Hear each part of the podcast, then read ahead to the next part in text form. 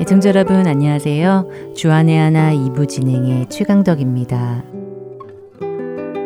하나님을 알아가면 알아갈수록 깨닫게 되는 것이 정말 하나님의 계획과 그 하시는 일은 언제나 우리의 생각을 넘어서는 분이시라는 것입니다. 얼마 전 새롭게 시작된 일본어 방송이 정말 그랬습니다. 처음에 하나님께서는 몇몇 사람에게 일본인을 위한 방송에 대한 소망을 심어주셨고 조금씩 그 소망이 현실화되어가는 것을 보게 하셨지요. 처음에 저는 우리 중에 일본어를 할 줄 아는 사람도 하나도 없는데 무슨 수로 방송을 만드나라며 이 일이 정말 이루어질 것이라고는 꿈에도 생각을 못했던 것 같습니다. 너무나 막연하고 꿈 같은 이야기여서 피부로 느껴지지 않았던 것이지요. 그런데 여러분도 잘 아시듯이 얼마 전 12월 마지막 방송에 일본어 방송이 첫 해 시험 방송으로 시작이 되었습니다. 그리고 그 방송을 내보내기에 앞서 일본어 방송을 위한 기도회가 지난 12월 26일에 이곳 할텐서울 복음방송에서 있었지요. 하나님께서 얼마나 정확하시고 완벽하신 분이신지를 또 느끼게 되는 것이 예전에 저희 헨즈 찬양팀에서 함께 동역을 하다 텍사스로 이사를 간 일본인 찬양 사역자가 자신의 팀들과 함께 마침 그때 이곳 애리조나를 지나가게 하셔서 일본인 찬양팀들과 함께 예배를 드릴 수 있게 하셨던 것입니다. 방송에 참여하시며 열심히 봉사를 하게 된 일본인 봉사자들과 복음방송 봉사자들, 그리고 일본인 찬양팀들과 복음방송 헨즈 찬양팀이 함께 모여 찬양과 기도를 드리며 예배를 드렸습니다. 처음에는 언어도 다른데 어떻게 일본 분들과 예배를 드릴 수 있을까 걱정이 되기도 했었는데요. 일본어와 한국어로 번갈아가며 찬양을 부르고 일본 분이 일본어로 기도를 해주시고 이어서 한국분이 한국어로 기도를 해주시면서 그렇게 계속 예배를 드리는데 놀랍게도 성령님께서 우리 모두를 하나로 인도하시는 것을 느낄 수 있었습니다. 서로 다른 민족이 서로 다른 언어로 예배를 드리고 있는데도 말이지요. 서로의 기도의 의미를, 찬양의 의미를 정확히 알 수는 없었지만 우리 모두가 하나님 그분 한 분만을 경배하고 있었기에 더 이상 두 나라가 아니라는 생각, 두 민족이 아니라 하나님의 한 백성이라는 하나됨을 경험하며 얼마나 마음이 벅차올랐는지 모릅니다. 그분들의 간절한 기도소리, 찬양소리, 믿지 않는 자신들의 민족을 향해 애타게 기도하는 모습을 보고 들으며 요나 선지자를 니느웨로 보내셨던 하나님의 마음을 느낄 수 있었습니다. 왜 하나님께서 이곳 복음 선교회를 통해 일본인들에게 복음을 전하는 일을 시작하신 것인지 다시 한번 생각해 보게 되었습니다. 먼저 차차나 함께 하시고 말씀 계속 나누도록 하겠습니다.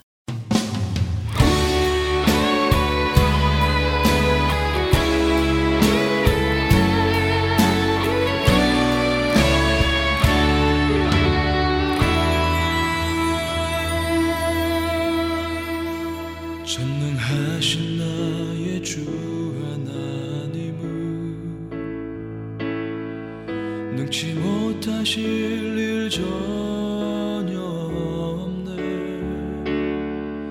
우리의 모든 간구도, 우리의 모든 생각도, 우리의 모든 꿈과 모든 소망도 신실하신 나의 주 하나님은 우리의 모든 괴로움 바꿀 수 있네. 불가능한 일 해나시고 죽은 자를 일으키시는 그를 이길 자 아무도 없네.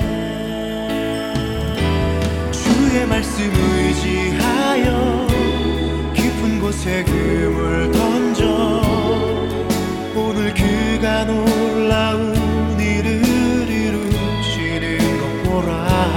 주의 말씀 의지하여 믿음으로 금을 던져 믿는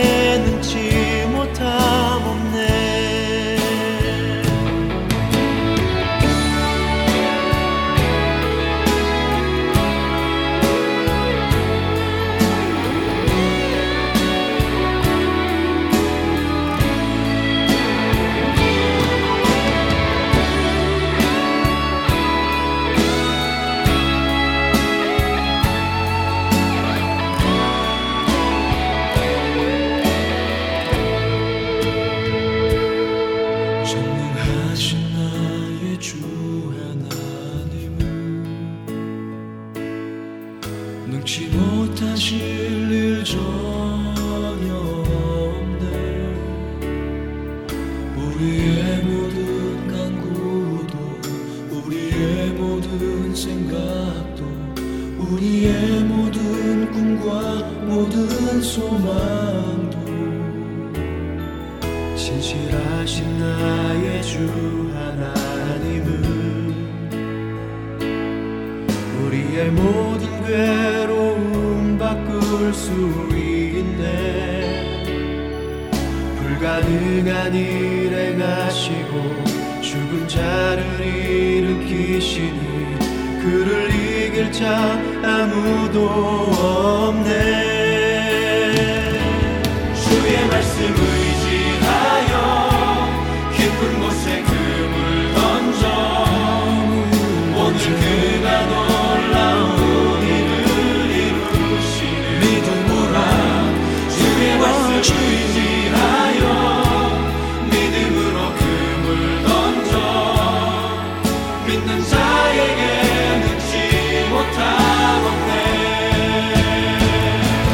주의 말씀 의지하여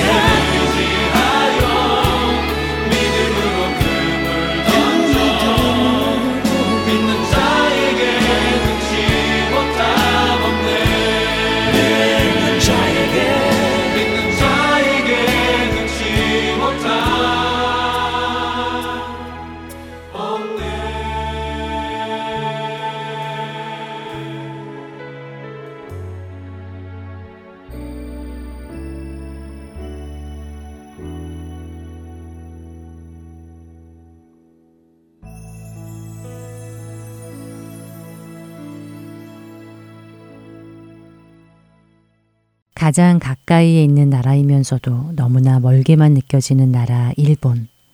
일본이라는 나라는 우리 민족에게는 지울 수 없는 아픔이요, 한이 서린 나라일 것입니다. 예전에 일제강점기 시대에 일본군에 의해 순교당한 시인 윤동주의 생애를 그린 영화 한 편을 본 적이 있는데요.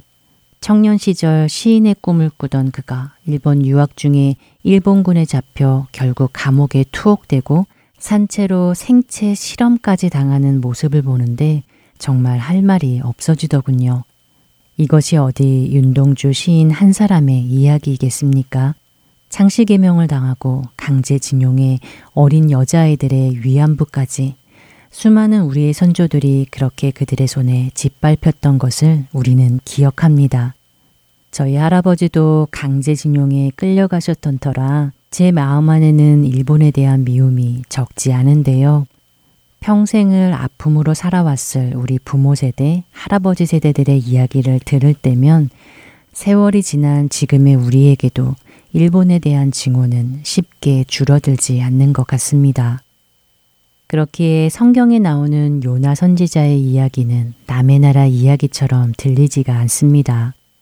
요나 선지자에게 니느웨는 우리에게 일본과 같은 민족이었을 테니 말이지요.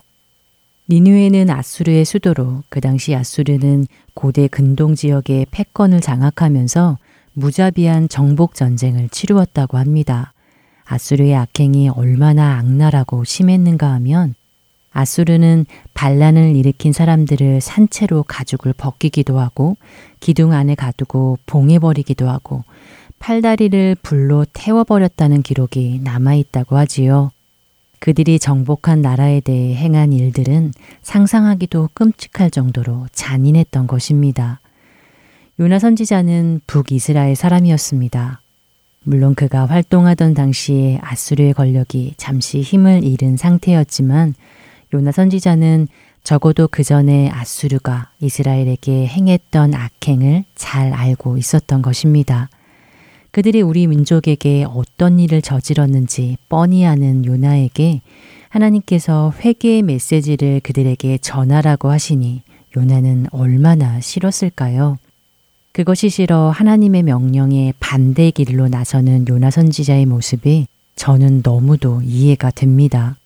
그러나 하나님께서는 그런 요나를 포기하지 않으셨지요. 그리고 그런 그가 다시 하나님의 뜻을 따라 원수에게로 가 기어코 회개의 메시지를 전하도록 만들어 가십니다. 큰 폭풍이 일어나게 하시고 바다에 빠진 요나를 위해 큰 물고기를 준비하시고 그가 다시 회개하고 그 마음을 돌이킬 수 있는 기회를 허락하십니다. 그렇지만 요나 소속에서 우리는 니느웨 백성에 대한 요나 선지자의 미움이 쉽게 용서로 바뀌지 않는 모습을 보게 됩니다. 니느웨 성으로 가서 회개의 메시지를 선포하기는 했지만 사흘을 돌아다녀야 다 전할 수 있는 그 성읍을 요나는 고작 하루밖에 다니지 않습니다.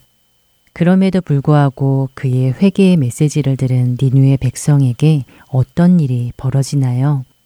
놀랍게도 온 나라가 회개하기 시작합니다.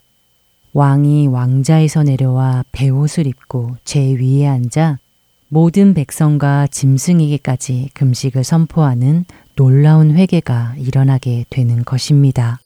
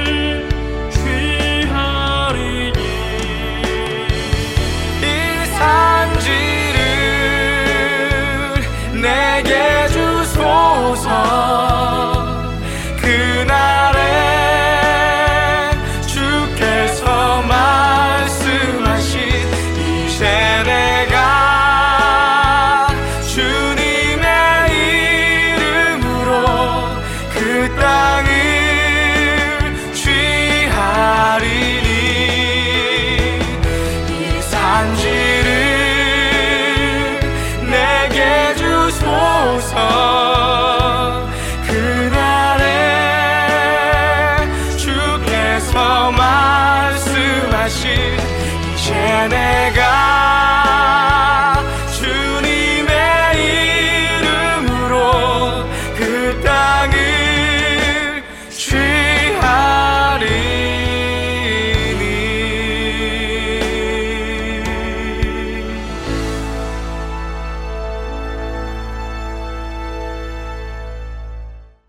계속해서 강순규 아나운서가 진행하는 크리스천 저널 함께 하시겠습니다.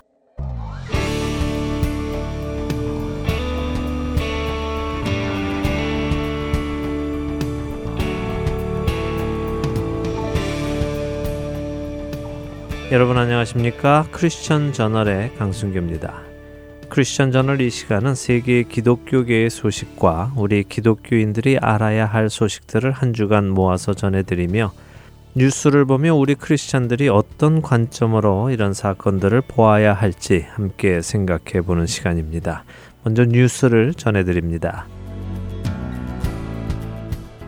하나님의 사랑이 잔인한 IS 지도자의 마음을 녹여 예수 그리스도의 열정적인 제자로 변화시켰다고 영국 크리스천 투데이지가 지난 1월 1일 보도했습니다. 영국 크리스천 투데이지에 따르면 무함마드라는 가명의 IS 고위 지도자는 리딩 더 웨이라는 크리스천 사역단체에 속한 사역자들을 죽이려는 계획을 세웠다고 합니다. 그리고 그 타겟으로 무함마드는 리딩 더 웨이의 사역자 중 피터라는 가명의 사역자를 정했는데요. 무함마드는 그를 만나 죽이기 위해 연락을 하여 실제로 만나기를 요청했습니다. 이처럼 직접 만나자는 요청은 보안 관계로 인해 거절해오던 사역팀은 무함마드와의 만남은 하나님께서 허락하신다는 것을 느꼈다고 합니다. 그래서 그와 만나기로 하였고 그와 만난 장소에서 피터 사역자는 무함마드에게 예수 그리스도의 복음을 전했고 하나님의 구원의 계획을 증거했다고 합니다.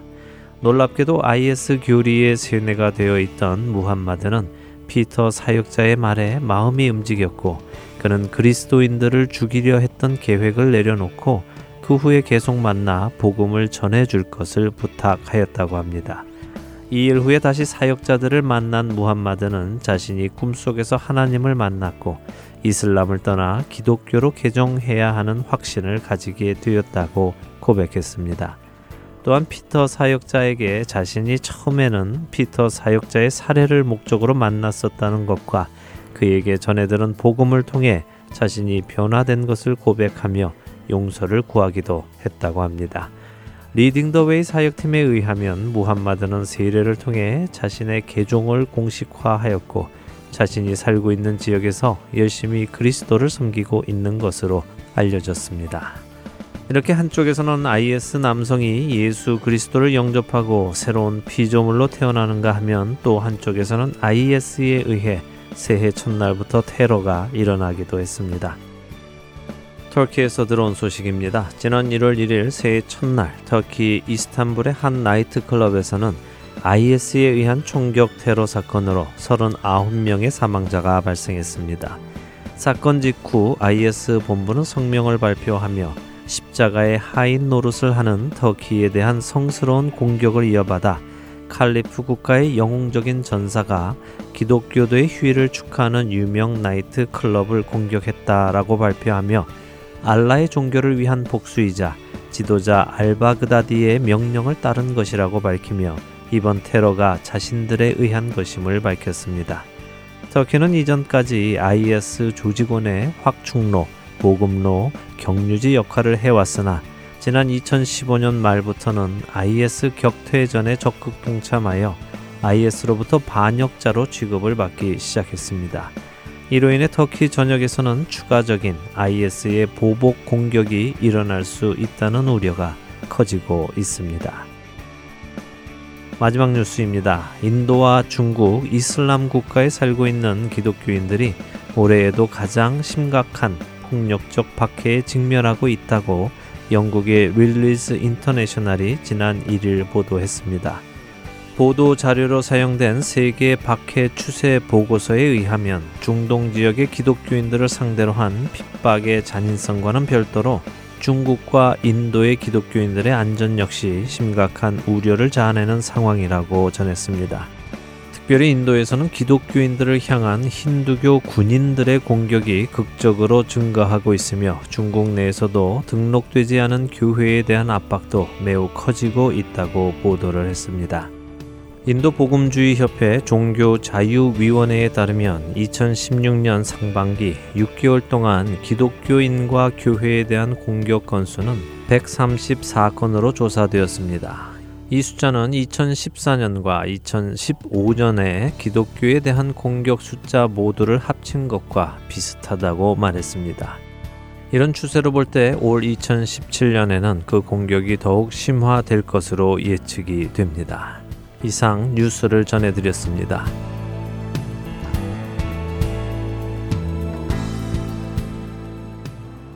오늘 이 세 가지 뉴스를 접하며 먼저 드는 생각은 하나님께서는 여전히 일하고 계시다는 것을 확인할 수 있다는 것입니다.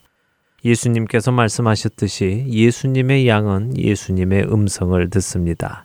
그리고 하나님 아버지께서 그 아들에게로 인도하신 자들은 다 그분께로 갈 것이며 아버지께서 이끌지 아니하시면 아무도 갈 수 없다는 것 역시 우리가 실제로 보게 되는 것 같습니다.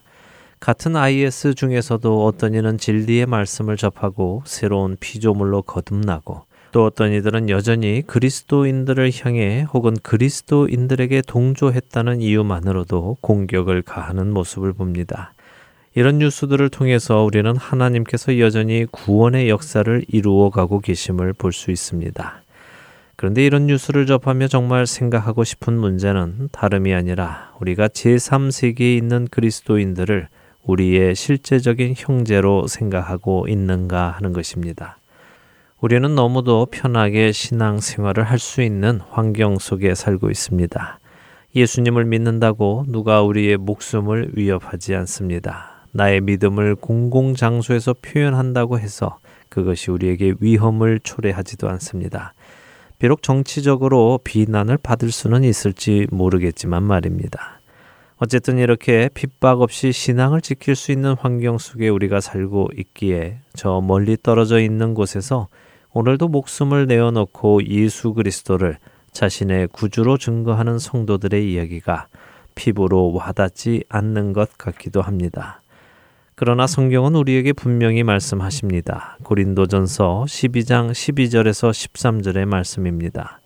몸은 하나인데 많은 지체가 있고 몸의 지체가 많으나 한 몸인과 같이 그리스도도 그러하니라. 우리가 유대인이나 헬라인이나 종이나 자유인이나 다 한 성령으로 세례를 받아 한 몸이 되었고 또 다 한 성령을 마시게 하셨느니라.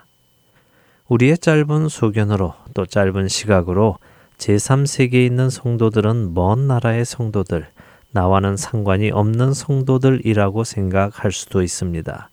그러나 우리가 조금 더 높은 곳에서 바로 예수님의 시각으로 이들을 본다면 우리는 그들이 우리와 상관없는 자들이 아니라 우리와 함께 연결되어 있는 우리의 한 몸을 이루는 지체라는 것을 깨닫게 됩니다.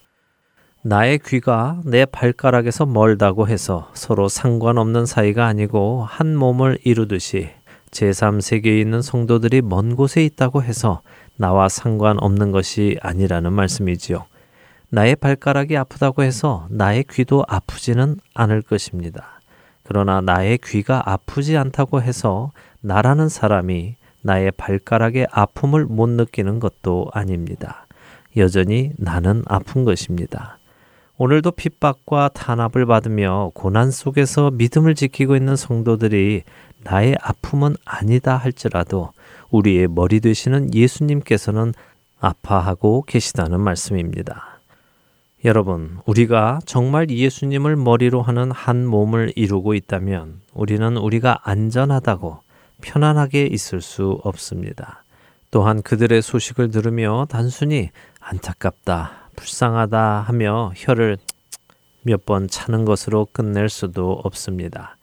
그들 역시 우리와 한 몸을 이루고 있는 연결된 지체이기 때문입니다. 그리고 언젠가 우리는 그들을 천국에서 만날 것이고요. 그렇기에 기도해야 할 것입니다. 그들이 그들의 믿음을 지킬 수 있도록 기도해야 할 것입니다.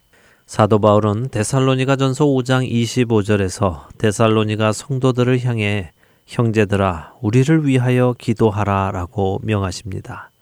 그리고 그 명령은 데살로니가 성도들에게만 하는 것이 아니라 그리스도 안에 있는 모든 형제들에게 하는 말씀입니다. 오늘을 사는 우리 역시 우리의 형제들을 위해 기도해야 할 것입니다. 크리스천 저널 마치겠습니다.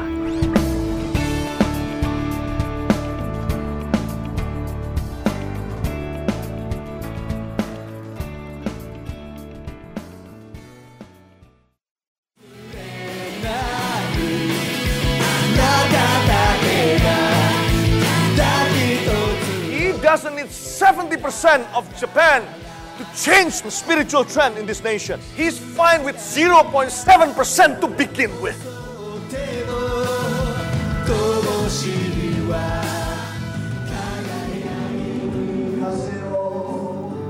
하나님을 향해 부르짖는 일본인들의 간절한 마음이 들리십니까? 크리스천 인구가 1%도 되지 않는 척박한 영적 사막 일본. 그 사막의 땅에도 복음의 씨앗이 뿌려져야 할 것입니다. 하트앤소울 복음선교회에서는 이 일을 위하여 일본어 방송 CD를 제작하였습니다. 주위에 있는 일본인들에게 이 CD를 전하고 싶은 분들은 전화번호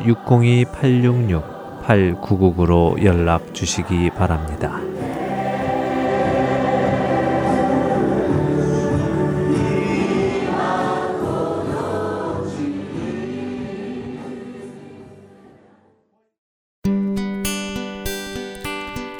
소식 사랑으로 땅끝까지 전하는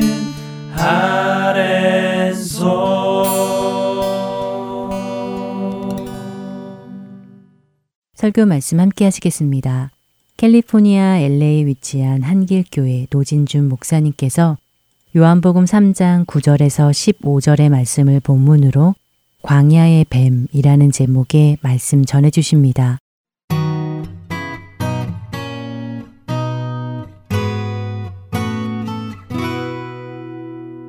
오늘 하나님의 말씀 함께 보도록 하죠. 요한복음 3장에 있는 말씀인데요. 3장 9절부터 15절까지 제가 봉독하고 오늘 설교는 14절과 15절에 주목하도록 하겠습니다. 하나님의 말씀입니다. 니고데모가 대답하여 이르되 어찌 그러한 일이 있을 수 있나이까? 예수께서 그에게 대답하여 이르시되 너는 이스라엘의 선생으로서 이러한 것들을 알지 못하느냐? 진실로 진실로 내게 이르노니 우리는 아는 것을 말하고 본 것을 증언하노라.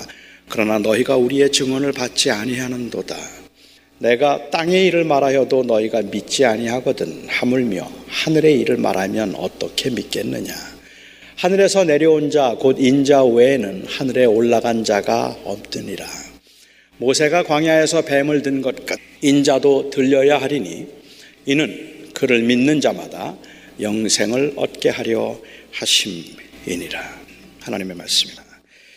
작년에 제 사위와 제 딸이 몇 년간 중국이나 태국에서 선교를 하겠다고 헌신을 하고 그 선교지를 찾아서 나갈 계획을 하고 있다는 이야기를 했습니다. 그렇게 선교지에 나가서 선교 사역을 하겠다는 제 딸의 이야기를 그리고 사위의 말을 들으면서 참 고맙고 정말 기특한데 이제 겨우 한 살밖에 안 되는 그 아이를 데리고 객지에 나가서 고생할 것을 생각하니까 마음이 그렇게 편안하지는 않았습니다. 대부분의 경우에 우리들은 아름답고 귀한 일이라고 말하면서도 우리의 자녀는 그 길을 가지 않았으면 좋겠다고 생각합니다. 이건 단순히 부모가 가지고 있는 잘못된 가치관 때문에 그런 것은 아닙니다. 만일 가치관이 잘못된 것이라면 아예 그런 결혼을 부정하거나 아니면은 그렇게 오지로 선교를 나가겠다는 그 선교 헌신을 비웃었을 겁니다. 무슨 말도 안 되는 짓을 하느냐고 그랬을 거예요. 그렇지만 이것은 그냥 가치관이 왜곡되었기 때문에 그렇게 반대하고 있는 건 아닙니다. 속으로는 전혀 하나님 나라에 관심이 없으면서도 마치 거룩하고 헌신된 하나님의 사람인 것처럼 그렇게 흉내를 내고 있는 위선 때문에 그런 것도 아닙니다. 가슴이 메이고 눈물이 고이는 감동에 누가 오지로 들어가서 죽을 고생을 하겠다는 사람이 나오면 너무 감동스러워서 너무 안 되어서 그들에게 그야말로 그냥 작은 헌금이라도 보내주고 싶은 충동이 우리의 마음에 있으니까 이건 그냥 위선 때문에 그런 것도 아닙니다. 누군가 그런 헌신의 길을 간다고 해주면, 누군가 그런 희생의 길을 간다고 하면 정말 너무 고맙습니다. 그런데도 내 자식은 안 갔으면 좋겠습니다. 내 자식은 안 했으면 좋겠습니다. 조금이라도 덜 고생했으면 싶고, 어려운 사람들 위해서 살라고 누누이 말하면서도 너무 힘들고 위험한 일은 제발 하지 않았으면 좋겠다는 생각을 합니다. 고난의 길을 자초해서 가겠다는 자녀를 보면 부모의 마음은 한없이 자랑스러우면서도 마냥 기뻐하게 되지는 않을 텐데, 이럴 때 어떻게 표현하는 게 맞습니까? 깔깔거리면서 웃지는 못할 것 같아요. 그렇다고 너무 슬프고 속상한 표정으로 우울한 얼굴을 하는 것도 마땅치가 않습니다. 너무 미안한데 너무 고맙고, 너무 자랑스러운데 너무 아프고, 너무 감동스러운데 너무 걱정스러운 이 마음, 제가 무슨 마음을 지금 말하려고 하는지 여러분 이해가 되십니까? 요한복음에서는 종종 이런 마음이 느껴집니다. 저는 오늘 본문에서도 그런 마음을 느낄 수 있었습니다. 이스라엘 백성들은 광야의 그 긴 광야 생활 가운데 상당히 많이 지쳐 있었어요. 사람이 지치면 이제 거의 끝났다 싶을 때 오는 그 고난과 어려움이 훨씬 더 힘든 법입니다. 그 고난에 마음이 상하는 법이죠. 참고 참았는데 이제 한 번만 더 하면 된다고 생각하는데, 그래서 거의 다 왔다고 생각할 때 몰아치는 그 바람 앞에서는 정말로 마음이 상해서 견디기 어려운 때도 있는 법이죠. 가나안이 눈앞인데 이제 곧 그 가나안에 들어가면 그동안의 광야 생활 다 끝날 텐데, 가나안 접경에 있던 형제라 불리우는 이 에돔 사람들은 그 백성이 자기 나라 땅 끝자락을 밟고 지나가는 것도 허락하지 않았습니다. 아무것도 손대지 않을 테니까 그냥 그 땅 가장자리로 지나갈 수만 있게 해달라고 그렇게 부탁을 했는데도 결코 들어오지 못하려고 했고, 그 땅을 발견하는 대로 전쟁을 하겠다고 선포를 했습니다. 전쟁을 해서 못 이길 건 아니겠지만 모세는 에돔과 전쟁하기를 원하지 않았기 때문에 그들의 그 강경한 그 반대로 결국은 다시 이 가나안을 눈앞에 두고 에돔을 삥 돌아서 멀리 우회해야 했습니다. 또다시 갈증과 피곤함, 허기짐, 그리고 또다시 그 고난의 그 긴 여행을 시작해야 했던 겁니다. 고난이란 원래 고난을 아는 사람들에게 더 두려운 법입니다. 그동안에 그냥 그렇게 고통스러운 삶을 살았으니까 그까진 몇 년도 못 가겠어? 그렇지 않아요. 고난을 경험한 사람들은 고난이 두려운 법입니다. 그래서 더 힘들죠. 그렇게 에돔 땅을 막 우회를 시작하려고 할 때 하나님께서 제사장 아론을 데려가셨습니다. 그가 죽었어요. 그런데 그렇게 아론이 죽게 된 이유가 그 얼마 전에 물이 없어서 너무 목이 말라서 원망을 하고 불평을 했는데, 그때 원망하고 불평하던 때에 발생한 그 사건 때문에 하나님께서는 아론을 데려가신 겁니다. 결국은 이스라엘 백성들이 불평을 함으로 인하여서 그 불평의 결과로 결국 아론이 이제 거기에서 죽게 된 것이죠. 그러니까 어찌 생각하면 이스라엘로서는 그 에돔 땅을 우회하기 직전에 아론의 죽음을 보면서 물 때문에 또 불평하면 이런 일 당할지도 모른다는 경고로 들었을 겁니다. 사람들은 이런 강경책을 좋아하지 않습니다. 이렇게 강하게 말하면 사람들은 다 반항하는 법이죠. 가뜩이나 마음이 상해 있던 그들은 다시 광야에서 목마름을 경험하면서 그 하나님의 경고에 아랑곳하지 아니하고, 아니 어쩌면 그 경고가 너무 못마땅해서 대놓고 모세에게 불평을 말하기 시작했습니다. 그런데 이번에는 그전에 말했던 불평과는 전혀 차원이 다른 아주 강도 높은 불평을 말하기 시작했어요. 하나님께서 그들에게 그동안에 먹여주셨던 그 만나를 보고 이 하찮은 음식, 이 맛도 없는 음식, 이 아무 쓸모도 없는 음식이라고 그렇게 불평을 하기 시작했고, 먹을 것 없어서 죽게 되었다고, 마실 것 없어서 죽게 되었다고 원망과 불평을 모세 앞에 마구마구 쏟아놓기 시작했습니다. 이들의 노골적인 불신, 그 하나님을 향한 그 노골적인 원망에 하나님께서 그들에게 불뱀을 보내셔서 그들을 물게 하셨습니다. 여기에 불뱀이란 사실은 입에서 불이 나오는 뱀을 불뱀이라고 부르는 것이 아니라 그 뱀이 물어서 그 받는 상처가 너무 강하고 그리고 너무 셌기 때문에 불뱀이라고 불렀을 것이라고 짐작을 합니다. 많은 사람들이 물려서 죽었고 죽어가고 있었습니다. 그것이 하나님이 내리신 벌임을 알았던 그들 중에는 우리가 잘못했으니까 제발 살려달라고, 그래서 모세가 하나님 앞에 하나님을 대면하게 되죠. 그리고 제발 이 백성과 화해를 해달라고 하나님 앞에 중보자로서 간청을 했습니다. 하나님께서 먼저 노여움을 풀고 제발 이 백성들에게 자비를 베풀어 달라고 기도를 했습니다. 그리고 하나님께서 모세에게 하셨던 말씀은 정말로 뜻밖이었습니다. 놋뱀을 하나 만들어라. 그리고 그것을 장대에 높이 달아서 세우라. 누구든지 그 놋뱀을 바라보는 자는 다 살리라 말씀하셨습니다. 죽기까지라도 하나님을 원망하고 하나님의 화해의 손을 뿌리친다면 어쩔 수 없겠지만 그 하나님의 화해의 손을 붙잡는 사람들은 살리라는 말씀입니다. 아니, 사실은 인간이 할 수 있는 일, 인간이 해야 할 의무는 아무것도 없었기 때문에 하나님께서는 다 용서해 주겠다는 그러한 제스처였다고 볼 수도 있을 것 같아요. 하나님께서는 놋뱀을 높이 세우시고 누구든지 그를 보는 자는 살게 해주겠다고 말씀하셨습니다. 누구든지 내가 화해를 청할 때 그 화해를 받아들이기만 한다면, 그렇다면 내가 용서해주고 그렇다면 내가 다 낫게 살려주겠다고 그렇게 말씀을 하시는 것입니다. 하나님이 청하시는 화해의 방법이 기발하다 싶기도 하고, 결국 하나님께서 보고 싶었던 것은 하나님에 대한 신뢰의 회복이라는 점과, 이 회복을 위해서 하나님께서 인간에게 요구하신 것은 그냥 하나님을 신뢰하여 믿는 것 말고는 아무것도 요구하지 아니하신 그야말로 무조건적인 사랑이라는 메시지는 분명한데 그렇게 큰 감동은 없어요. 그런데 이 사건은 사실은 하나님의 마음을 보여주기 위한 예시적인 사건이었습니다. 만일 그 장대에 놋뱀을 달지 아니하고, 그리고 누구든지 그 놋뱀을 보는 자마다 살리라고 말씀하지 아니하시고, 이제 나를 보면 살리라라고 말씀하시기 위해서 하나님이 직접 그 장대에 달리신다면 어떻습니까?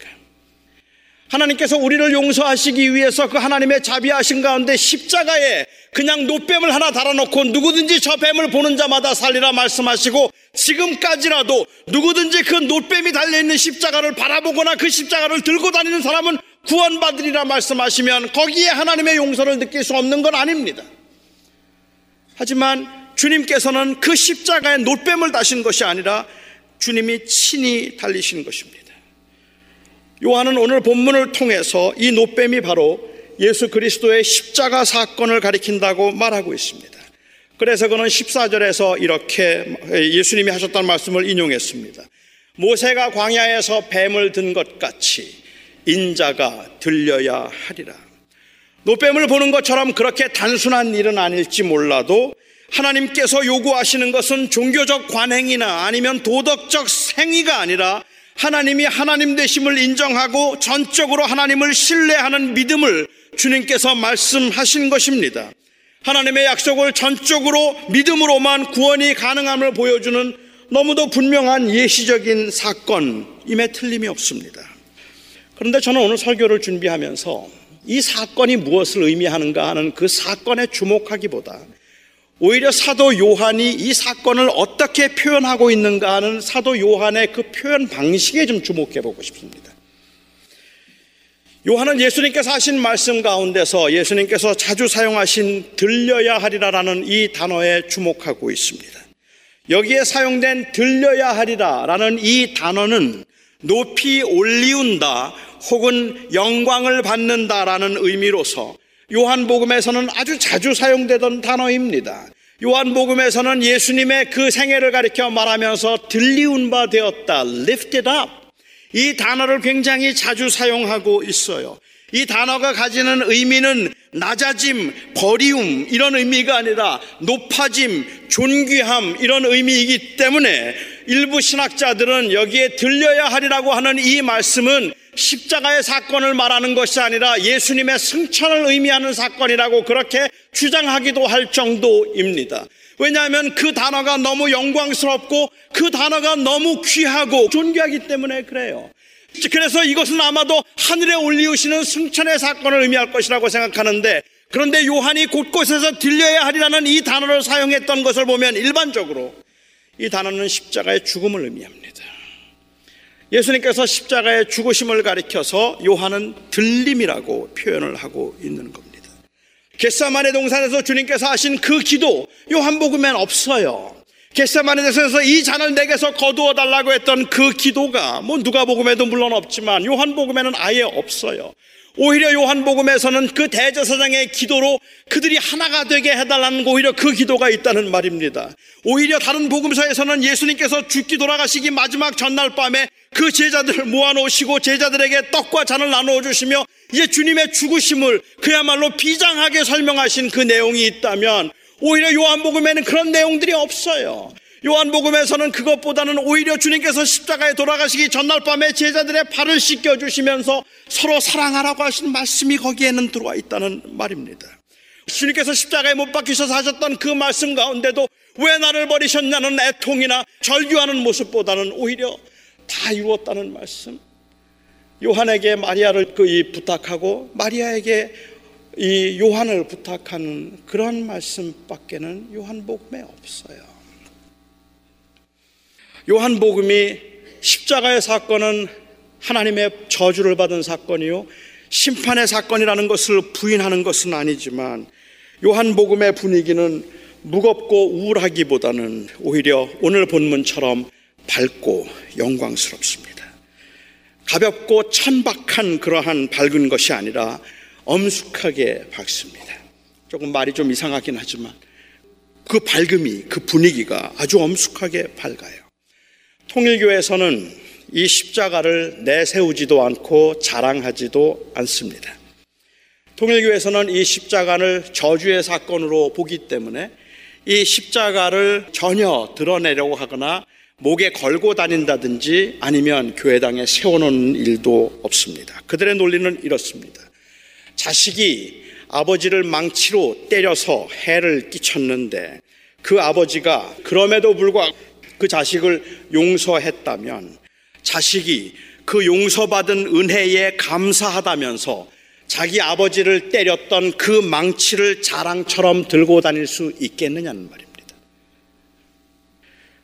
죄송한 줄 알고 부끄러운 줄 알아서 망치를 쳐다보지도 못하는 게 그게 맞지 않느냐는 거예요. 어떻게 하나님의 아들을 십자가에 달아놓고 그것을 자랑이라고 들고 다니면서 이 예수님의 십자가가, 내가 예수님을 저 십자가에 못 박았다고 자랑하는 그 모습이 틀렸다는 말입니다. 상당히 그럴듯하게 들리기는 하지만 그들이 그렇게 말하는 것은 십자가를 실패로 보기 때문에 그렇습니다. 유대인들이 예수님을 그렇게 죽임으로 예수님의 구원이 완성되지 않아서 두 번째 메시아인 문선명 씨를 보내야 했다는 말을 하기 위해서, 그래서 그 문선명 씨가 제2의 메시아로 와서 구원을 완성하도록 하기 위해서 예수님의 십자가의 사건은 실패의 사건이라서 부끄러운 사건이라고 말하고 있는 거죠. 우리는 그렇게 이해하지 않습니다. 예수님의 십자가의 죽음은 인간을 사랑하신 하나님께서 구원을 완성하신 사건이기 때문에 십자가가 우리에게는 죄와 사망의 권세를 이겼다는 의미이고 하나님께서 우리를 그렇게 사랑하셨다는 의미라서 우리는 십자가를 자랑합니다. 그러나 그 말조차도 사실은 우리가 그렇게 예수님을 죽인 것을 자랑한다는 말이 아니라 그 죽음을 통해서 우리에게 임한 그 구원의 은혜를 자랑한다는 말입니다. 우리는 십자가를 목에 걸기도 하고 십자가를 가슴에 달기도 하고 십자가를 세우기도 하는 것은 그것은 내가 저 예수를 저렇게 죽였습니다라는 말을 하고 있는 것이 아니라 하나님이 하나님의 계획 가운데 그 아들을 십자가에 다심으로 우리에게 우리를 사랑하시고 우리를 구원하셨다는 그 사랑을 말하기 위해서입니다. 그러니까 우리가 십자가를 자랑하는 것도 맞고 그 십자가를 영광스러운 것이고 더할 수 없이 감사한 것이라고 말하는 것도 맞는데 이 십자가를 결코 가볍고 경망스럽게 다룰 수는 없습니다. 이 십자가는 그냥 아무렇게나 걸고 다니고 아무렇게나 메고 다녀도 되는 게 아니란 말입니다. 그 십자가의 죽음은 하나님의 저주를 의미한 사건이기 때문에 그렇습니다. 광야에 달렸던 노뱀과는 다릅니다. 인간의 화해를 청하기 위해서 하나님 당신께서 친히 달리셨기 때문입니다. 저는 오늘 설교를 준비하면서 이 죽음을 들리움이라고 표현하신 표현에 초점을 맞추고 싶었습니다. 사도 요한은 왜 예수님의 죽음을 무겁게 묘사하지 않고 저주의 사건으로 묘사하지 않고 영광의 사건으로 묘사했을까요? 아니, 그보다 제가 더 주목해보고 싶은 것은 우리를 위해 고난의 길을 가시고 처절하게 십자가에 달려 죽으신 이 예수님의 이 십자가의 모습에 대한 영광스러운 묘사를 우리는 도대체 어떻게 받아들여야 할까요? 차라리 어둡고 아프게 그렸더라면 우리는 좀 더 쉬웠을 것 같아요.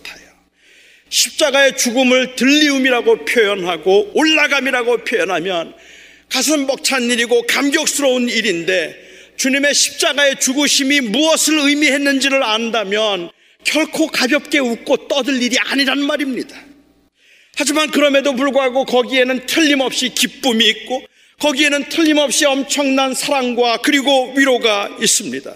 그래서 하나님이 세상을 이처럼 사랑하사 독생자를 주셨으니 이는 저를 믿는 자마다 멸망치 않고 영생을 얻게 하려 하심이라는 그 사랑의 고백 앞, 사랑의 선언 앞에 오 땡큐라고 그냥 가볍게 말할 수 없단 말입니다.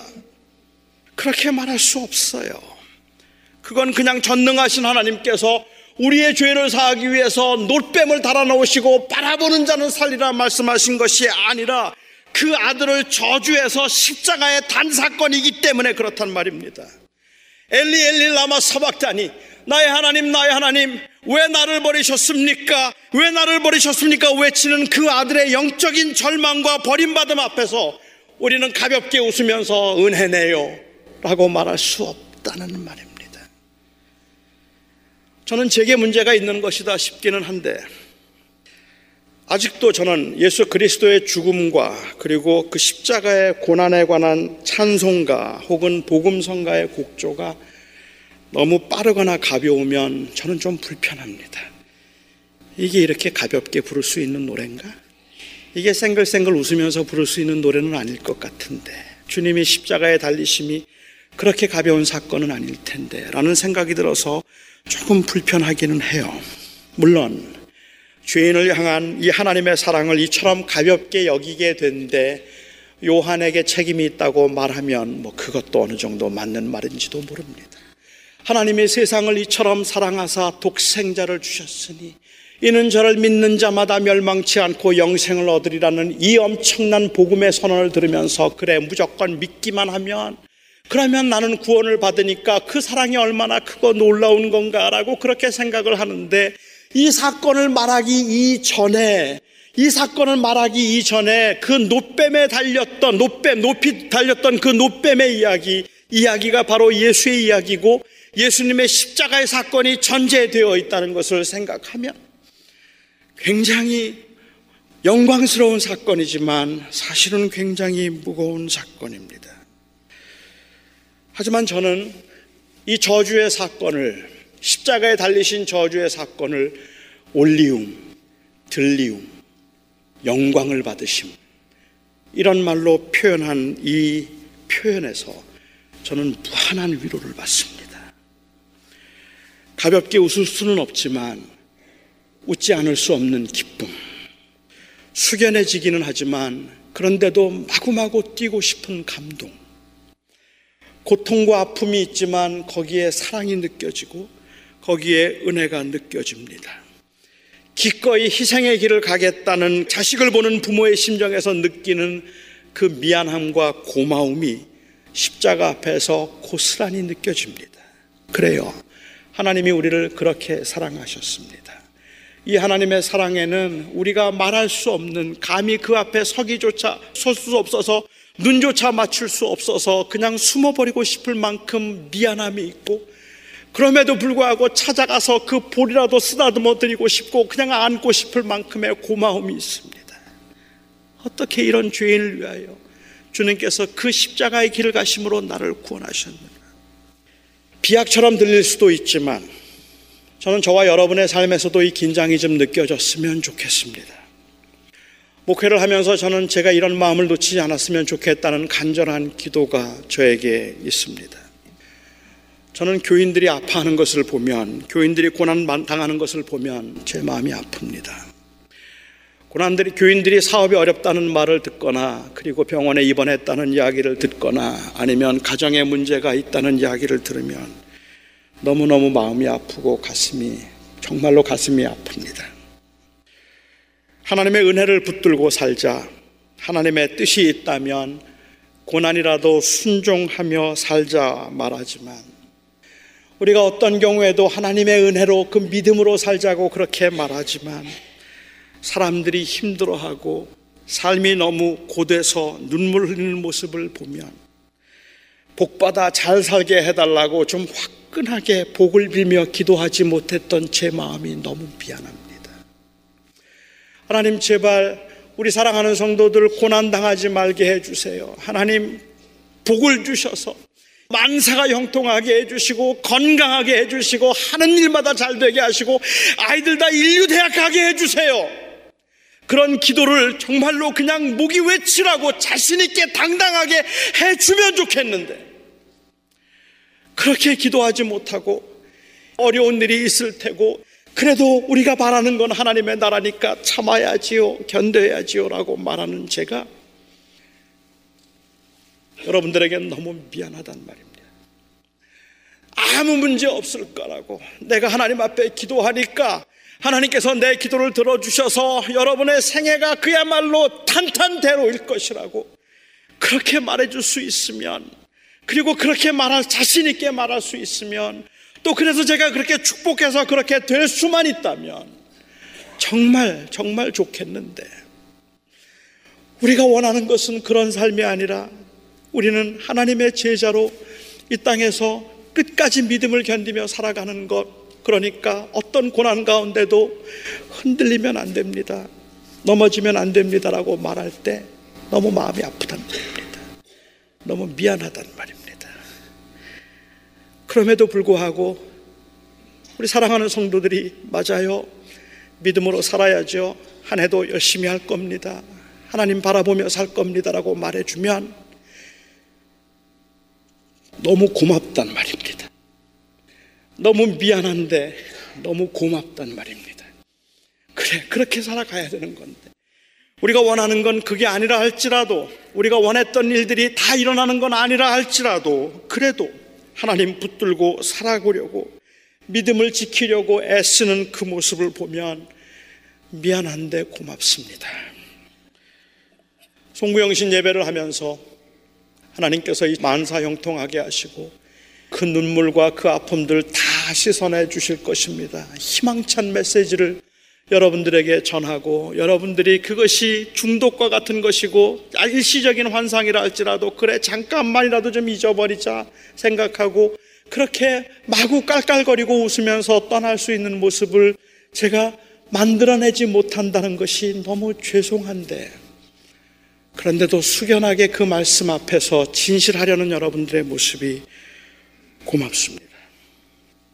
저로서는 감히 상상할 수 없는 일이고 비교조차 할 수 없는 일이겠지만, 하나님이 그 아들을 십자가에 달아서 저주하셨을 때 그런 마음이었겠다 싶어서 주님께 배우고 싶습니다. 그렇게 아들을 십자가에 매달으시고 저주가 영광이 되게 하신 주님께서 여러분들을 보는 마음도 그렇지 않겠습니까? 그 자녀가 고난당하고 그 자녀가 아파하는 걸 마냥 기뻐하실 리 있겠습니까? 천하를 소유하신 하나님이, 말 한마디면 모든 문제를 해결하실 수 있는 그 하나님이 도대체 무슨 뜻이 있길래, 도대체 무슨 생각이 있길래 여러분들이 그렇게 힘들어하는데도 침묵하시는지 알 길이 없지만, 단번에 모든 것을 해결하시고 여러분들의 창고에 쌓을 곳이 없도록 채워줄 수 있는 모든 것을 가진 그 하나님이 왜 해주지 아니하시는지 잘 모르겠지만, 그럼에도 불구하고 그 고난 중에도 하나님의 선하심을 믿고 참고 기다리는 자녀들을 하나님이 얼마나 기뻐하실까 생각해보면 이 기쁨은 아픔이 있는 기쁨입니다. 그래서 우리는 우리가 사랑하는 하나님 앞에 고백을 하고 싶습니다. 하나님, 나의 영광, 나의 고난도 영광임을 믿습니다. 모든 것을 소유하신 선하신 하나님 아버지께서 나로 하여금 이 고난의 길을 가게 하셨다면 이 고난도 영광 때문이겠다 믿고 싶습니다.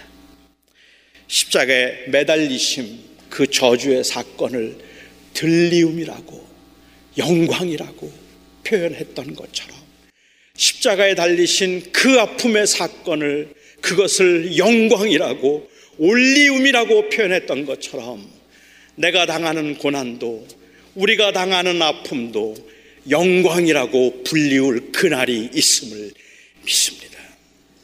우리는 이 기도를 하고 싶습니다. 우리는 참 많이 울었습니다. 우리의 울음에는 섭섭함도 있었고 그냥 너무 힘들어서 우리도 모르게 그냥 흘러내렸던 속절없는 눈물도 있었습니다. 불안함에 이제 나는 어떻게 해야 하나 수없이 묻기를 반복하고, 정말 그렇게 살고 싶지 않았는데 허무하게 무너져 내림에 좌절하기도 했었습니다. 그런데도 한 해를 돌아보내면서 우리의 마음속에는 감사함이 있었습니다.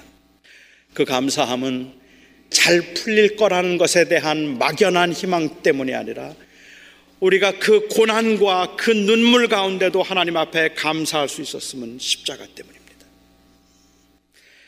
십자가를 보면서 우리는 하나님의 마음을 보았기 때문에 그렇습니다. 이 십자가의 저주의 사건을 영광의 사건이라고 부르는 그 하나님의 섭리를 보았기 때문입니다.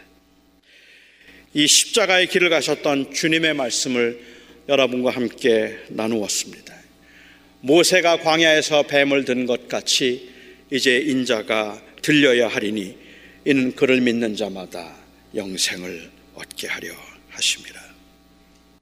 새 고난이 없다 말할 수 없겠지만 이 말씀을 하신 주님의 마음이 그 말씀대로 십자가의 길을 가셨던 우리 주님이 한 해 동안도 저와 여러분의 생명줄이 되었으면 좋겠습니다. 저는 이 설교를 준비하면서 많이 고민했습니다. 한 해를 시작하는 첫 해의 설교가 십자가가 웬 말이냐, 뭔가 더 영광과 승리와 희망에 관한 이야기, 여러분들의 마음에 벅찬 감동이 와서 그래 한번 해보자 라고 일어설 수 있는 그러한 희망찬 이야기들을 해도 불편할 텐데 지금 무슨 고난과 십자가에 관한 이야기를 할까라는 생각을 하면서 많이 망설였고 본문을 바꾸고 싶었습니다. 그리고 저는 결국 하나님을 사랑하는 우리들이 얻을 수 있는 최고의 위로는 만사 형통할 것입니다라는 그 말이 아니라 하나님은 고난 중에도 여러분을 사랑하십니다. 십자가를 보십시오. 그 십자가의 사건이 저주의 사건이었으나 영광의 사건이었던 것처럼 여러분들이 한 해 동안 겪었던 그 일들은 하나님이 다 아셨던 일들이고 하나님께서는 그것을 기억하고 영광스럽게 하실 것입니다. 하나님이 여러분들을 사랑하신다는 이 사실, 인자를 십자가에 높이 다시고 그것을 영광이라고 부르신 그 하나님의 은혜가 저와 여러분의 마음속에 가득하기를 바랍니다. 기도하겠습니다. 자비로우신 하나님, 새해가 드디어 밝았습니다. 물론 이미 여러 해를 살았던 저희들로서 한 해가 가고 한 해가 온다는 것이 무슨 그리 큰 의미가 있겠습니까마는, 그럼에도 저희는 새해를 시작하면서 우리의 마음속에 간절한 열망이 참 편했으면 좋겠고 쉬었으면 좋겠다는 생각뿐입니다. 그런데 저희는 오늘 하나님 앞에 다시 한번 기도합니다. 하나님, 우리는 단순히 쉽고 편함을 구하지 아니하고 하나님과의 동행을 구합니다. 우리는 단순히 그냥 형통함을 구하기보다 형통이라 할지라도 거기 주님 계시지 않으면, 거기서 하나님의 사랑을 느낄 수 없으면 그건 저희에게는 아무것도 아니기에 하나님의 동행을 구합니다. 하나님, 우리 사랑하는 성도들을 주께서 선하게 다루어 주시고 주님께서 참 자비로 다루어 주시옵시며, 주님께서 다루시는 그 모든 그 손길에서 우리 사랑하는 성도들이 내가 너를 정말 사랑한다는 그 음성을 들을 수 있게 해 주시옵소서. 예수님의 이름으로, 우리 주 예수 그리스도 이름으로 기도하옵나이다. 아멘.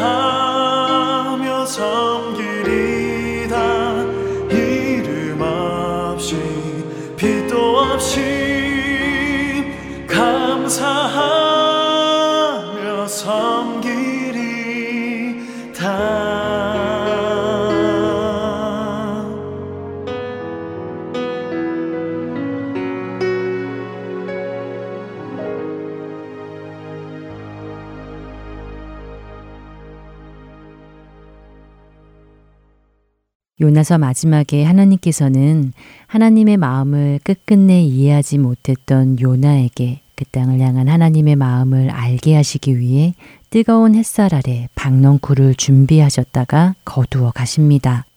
그리고 요나서 4장 10절과 11절에 이렇게 말씀해 주시지요. 여호와께서 이르시되 내가 수고도 아니하였고 재배도 아니하였고 하룻밤에 났다가 하룻밤에 말라버린 이 박넝쿨을 아꼈거든. 하물며 이 큰 성읍 니느웨에는 좌우를 분별하지 못하는 자가 12만여 명이요 가축도 많이 있나니 내가 어찌 아끼지 아니하겠느냐 하시니라. 니느웨를 향한 요나의 감정을 누구보다 잘 아셨을 하나님께서 왜 다른 사람도 아닌 요나를 택하셔서 그에게 그 원수의 땅에 가서 그들에게 회개의 메시지를 전하게 하셨을까 하는 생각을 해봅니다. 그들이 회개하여 용서를 받은 것이 죽기보다 싫다고까지 말하는 그를 부르셔서 그에게 사명을 주시고 그가 끝내 그 일을 할 수 있도록 만들어 가실까 하는 것이지요. 저는 이곳 복음방송에서 다른 나라, 다른 민족도 아닌 일본인들을 위한 방송을 하나님께서 먼저 하게 하신 이유가 요나 선지자에게 이 일을 맡기신 것과 같은 이유라는 생각이 듭니다. 하나님을 알지 못해 죄악 가운데, 사망 가운데 매여 있던 니느웨. 어쩌면 니느웨와도 같은 땅이 지금의 일본 땅일 것입니다. 150여 년의 기독교 역사를 갖고 있는 일본. 한국보다 기독교 문화가 더 일찍 유입된 나라이면서도 일본 땅의 복음화율은 1%가 채 되지 않는다고 합니다. 그렇기 때문에 복음의 불모지, 선교사들의 무덤으로까지 불리웁니다.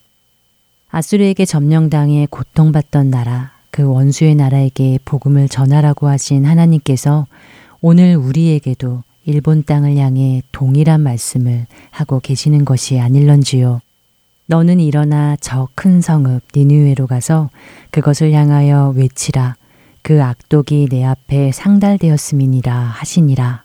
라는 요나서 1장 2절의 말씀을 말입니다. 하나님을 알지 못해 악독으로 가득했던 한국 땅에 하나님께서 보내신 자들을 통해 복음이 전해졌듯이 악독이 가득한 일본 땅을 향해 오늘 우리에게 외치라고 하십니다.